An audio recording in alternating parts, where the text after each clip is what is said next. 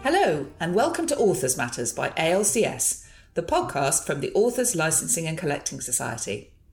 I'm Caroline Sanderson and I'm an author, editor and books journalist. And yes, a member of ALCS too. ALCS is a membership organisation that collects and pays out money to writers for secondary uses of their works. It has over 100,000 members in the UK and worldwide and has paid out over £500 million to writers since it was established in 1977. ALCS represents all types of writers: journalists, academics, radio drama writers, novelists, poets and more. If you're not already a member and want to find out more, visit the ALCS website at www.alcs.co.uk.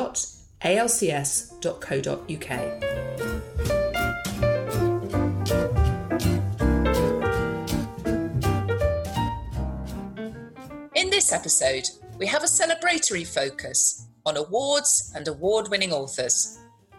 We'll talk to Alison Baxter, Head of Communications, about the ethos behind ALCS's ongoing commitment to sponsoring a whole host of prizes for outstanding writing. We'll hear from two recent winners of two of those prestigious ALCS-sponsored prizes. Wendy Riley is the winner of the ALCS Tom Gallon Trust Award. She tells us about the moving real-life inspiration behind her winning short story, Eva at the End of the World. The wonderful thing about the short story, you can visit so many worlds, so many people. You can create so many scenarios. And I'll also be chatting to children's writer Anthony McGowan, winner of this year's CILIP Carnegie Medal for Outstanding Writing for Children. He explains how his boyhood love of nature inspired the writing of his winning novel, Lark, a story that is both gripping and heartrending. Partly, or the love of nature aspect, partly stems from that unique small town Yorkshire world that I was brought up in. Finally, we'll have an update for our ALCS writer members of important information and dates for the diary. So, Ali, on this episode of the podcast, we're going to hear from two of the winners of awards that ALCS sponsors, the CILIP Carnegie Medal and the ALCS Tom Gallon Award. And I know that ALCS sponsors other awards as well. Why is it important for ALCS to support these kind of events? Well, at ALCS, we not only pay individual writers the money we've collected for them and make sure they get what they're owed, but our board think it's really important that we also support the wider writing community. So we set aside a fund for writers' causes in the UK, which include a number of writing awards. The causes that we typically support will be projects that help further writers' interests, promote cultural diversity, support writers from a wide variety of backgrounds, are aligned with ALCS's ethos and beliefs, and help to ensure that we can share positive messages about copyright and its importance to creators at the same time. Yes, and on the subject of copyright, quite a bit of that work involves teaching children about the importance of copyright to creators as well, doesn't it? Yes, it does. I mean, we want people to know that copyright is there to protect their work and they have the right to be paid for their work if they choose to. It's their work and it's their choice. But copyright doesn't always have the best reputation, which we're quite aware of. So we work with organisations like the National Literacy Trust and the Centre for Literacy in Primary Education on projects, competitions and awards that help teach children about the importance of copyright and why it's a good thing. Yes, and there are some new resources, I think, as well, aren't there? Yes, we've also developed some resources around this topic to help parents, carers and teachers talk to children about copyright and how it protects creators. And these are all available for download on the copyright education page of our website, which is www.alcs.co.uk. Great.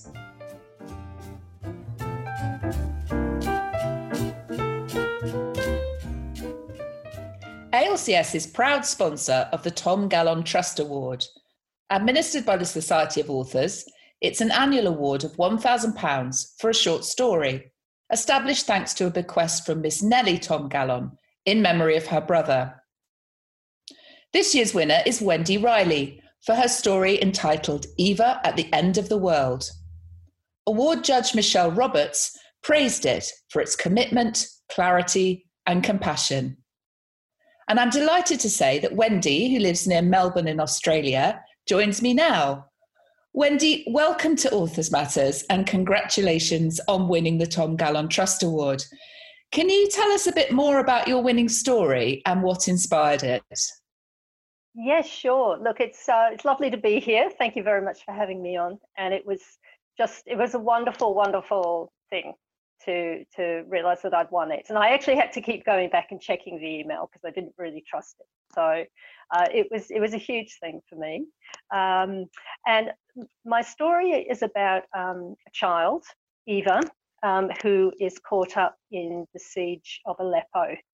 And ever since I first started kind of following what was happening there, and that goes back really probably to about 2015, I think now, I couldn't really believe how bad it was. It was just such a series of catastrophes that were unfurling there.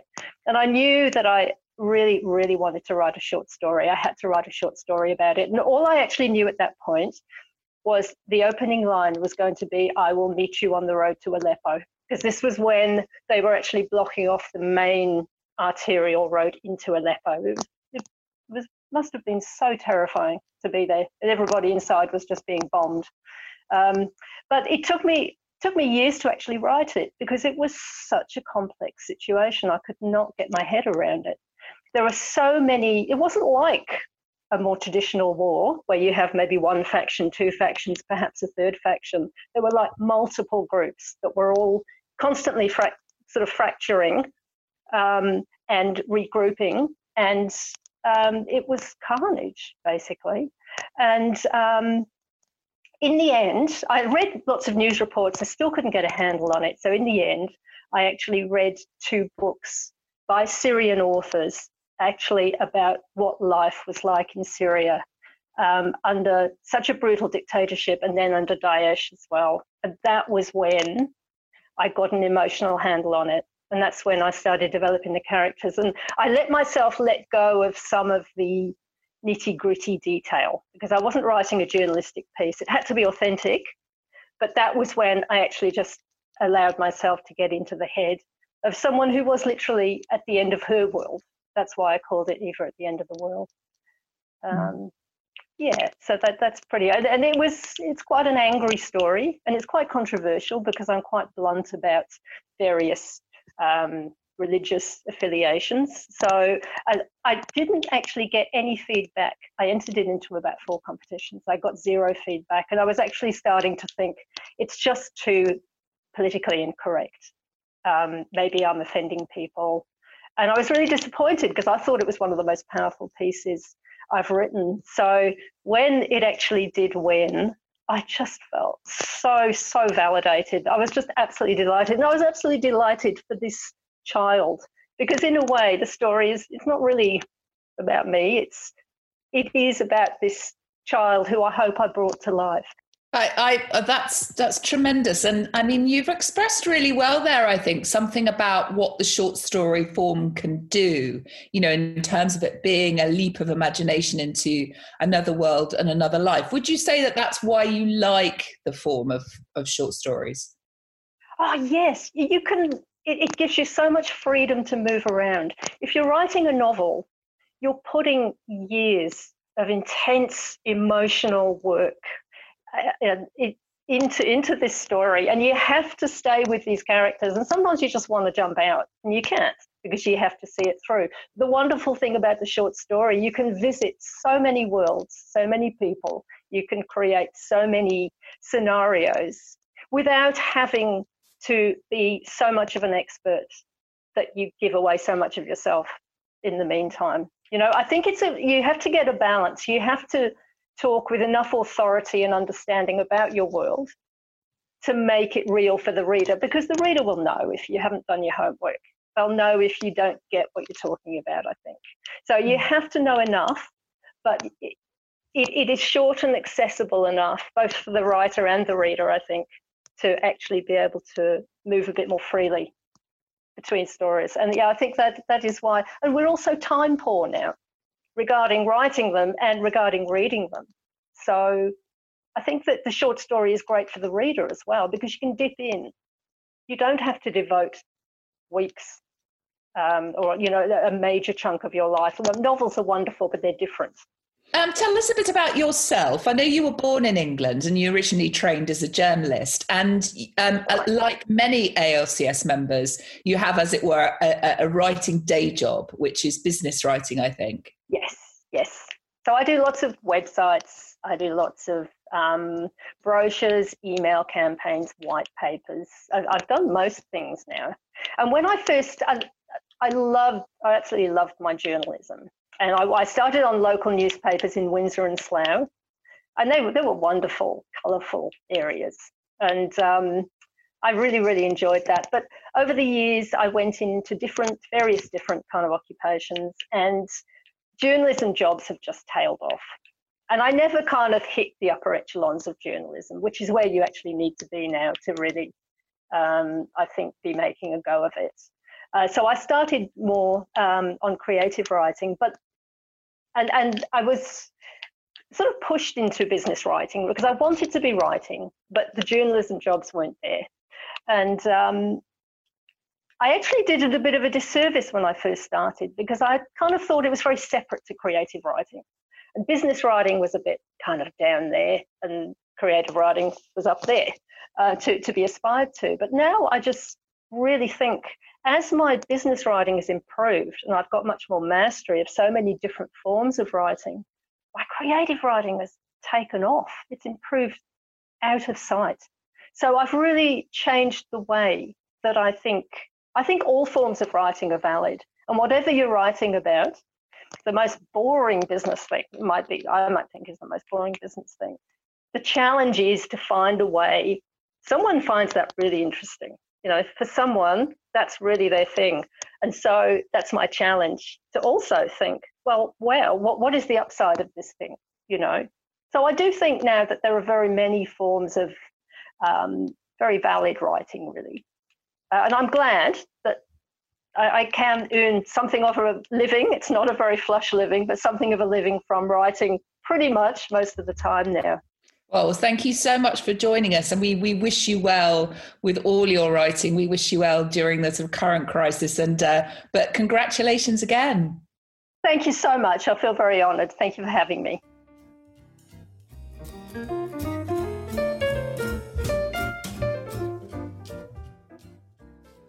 Two more awards, of which ALCS is a proud long-time sponsor, are the Carnegie and Kate Greenaway Medals, run by CILIP, the Chartered Institute of Library and Information Professionals. These prestigious awards for an outstanding children's book and outstanding children's book illustration, respectively, are the UK's oldest children's book prizes. The 2020 CILIP Carnegie Medal was won by Anthony McGowan for his book Lark, and it's my great pleasure to welcome Anthony to Authors Matters. Anthony, huge congratulations on winning the CILIP Carnegie Medal.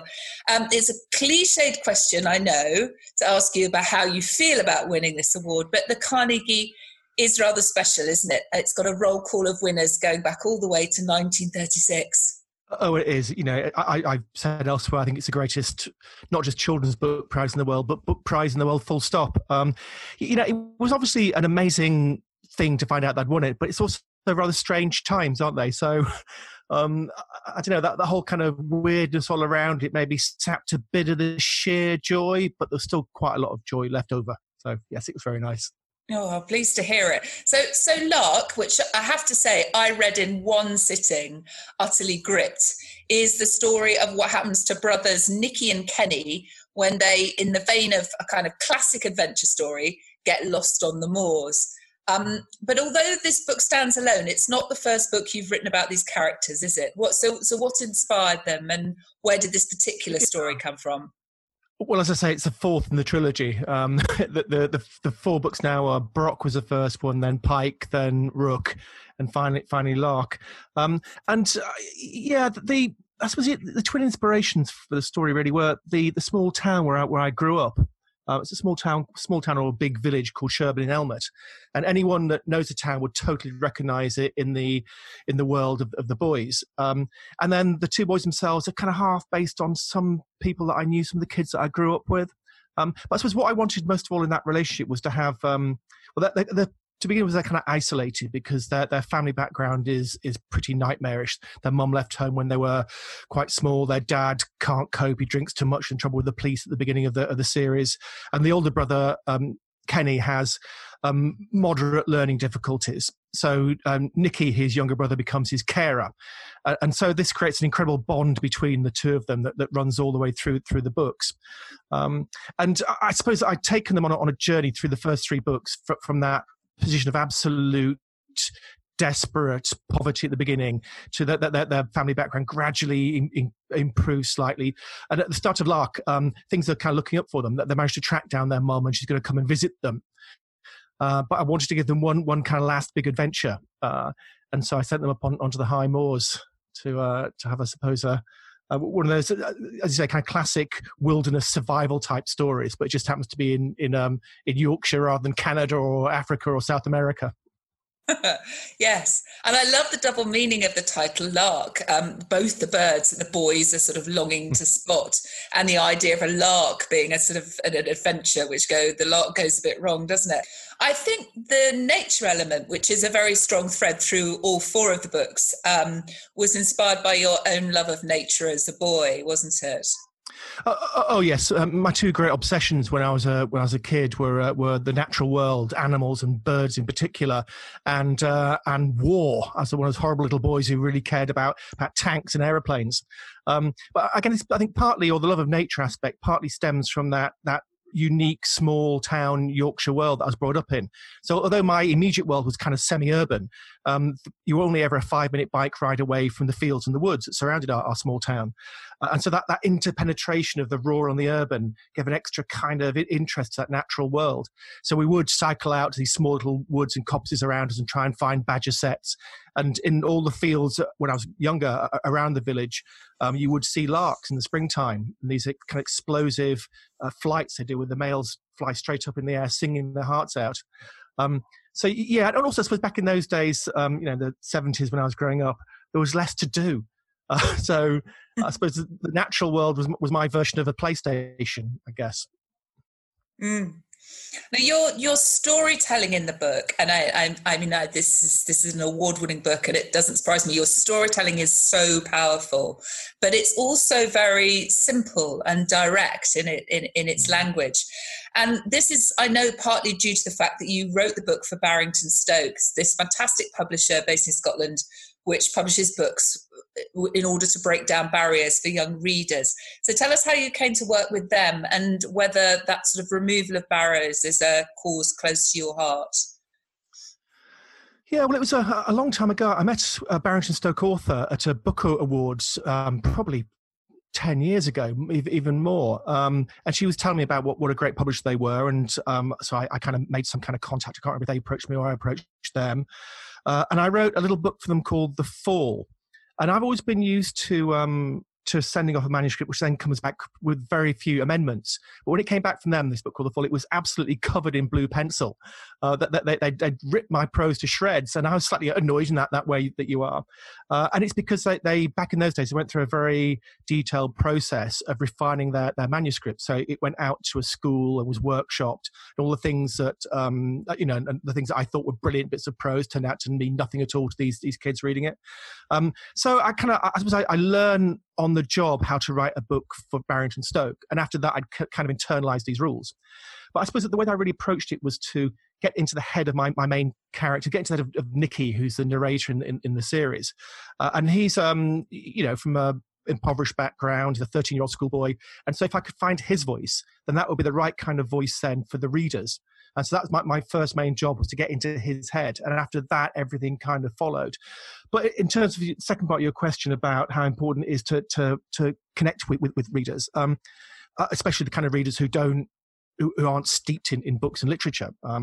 Yes, it was a massive part of my wanting to be an author. I think I've told the story quite a few times about when I was at went to quite a tough comprehensive school in Leeds.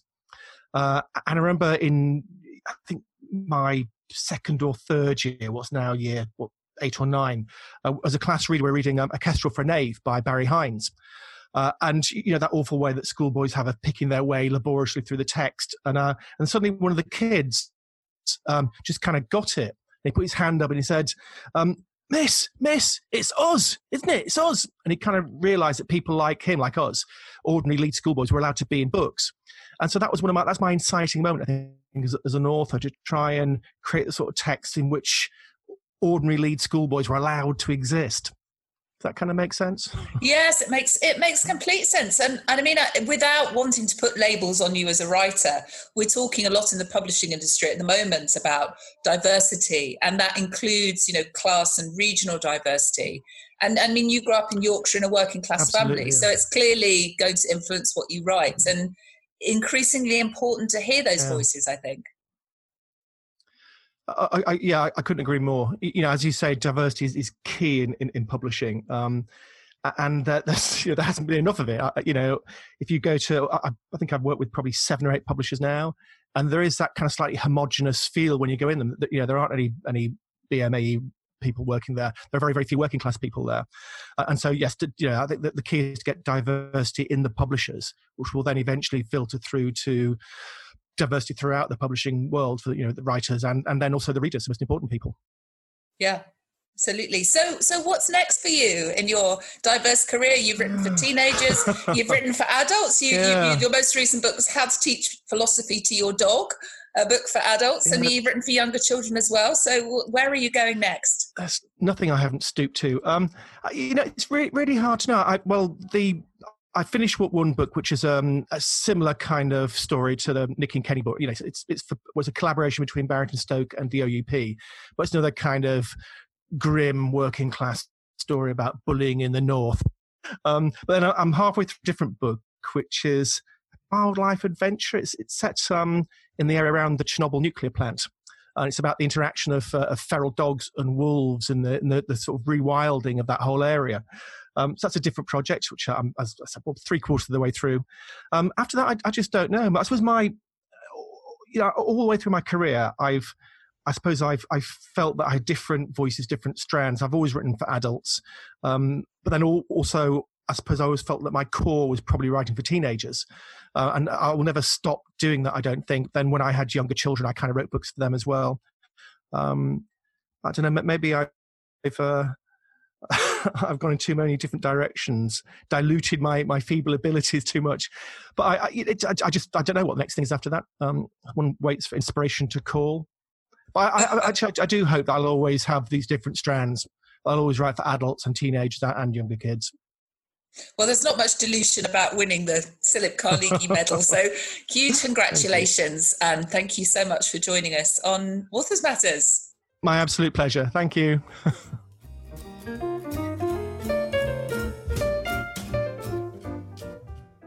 So let's go back to Alison Baxter now, Head of Communications at ALCS, for an update on things members need to know right now.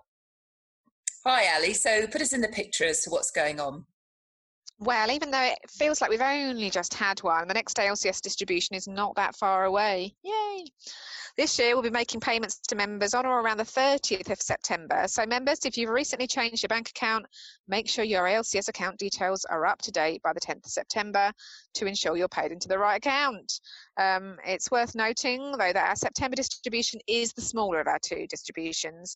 In it, we typically pay around 30,000 members, which sounds like a lot, but it's actually just under a third of our total membership. So not everybody receives a payment, and please don't be disappointed if you don't receive one this time. It's mainly focused on audiovisual payments. Right, so, but I mean, good idea for all members to check that their accounts are up to date by the 10th of September, ready for payment on the 30th, if you're due to receive one. Yes, definitely. Excellent, right, anything else we need to know? Well, as many members will know, in November we hold our annual general meeting, our AGM. In light of the current situation we find ourselves in, we've decided that we'll be holding this year's event virtually. So it's going to take place on the same date. It'll be Thursday the 26th of November, and we'll be letting members know the kind of finer details much nearer the time, but it will be online. A virtual AGM, that will be interesting. So date for our diaries, Thursday the 26th of November. and any other deadlines, anything else coming up we need to know about? We do a few works deadlines that we'd like to remind members about. Firstly, the deadline for articles. It's a way off yet, but members have until the end of November, the 30th of November, to update their ALCS accounts with the articles that they've written in the last 3 years.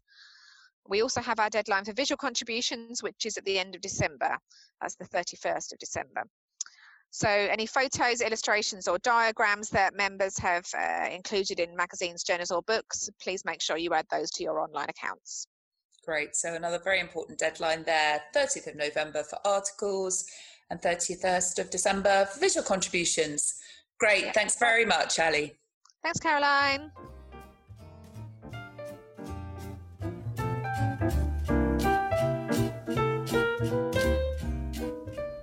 We aim to reflect the views of a wide variety of writers on our podcast, but their views are, of course, their own.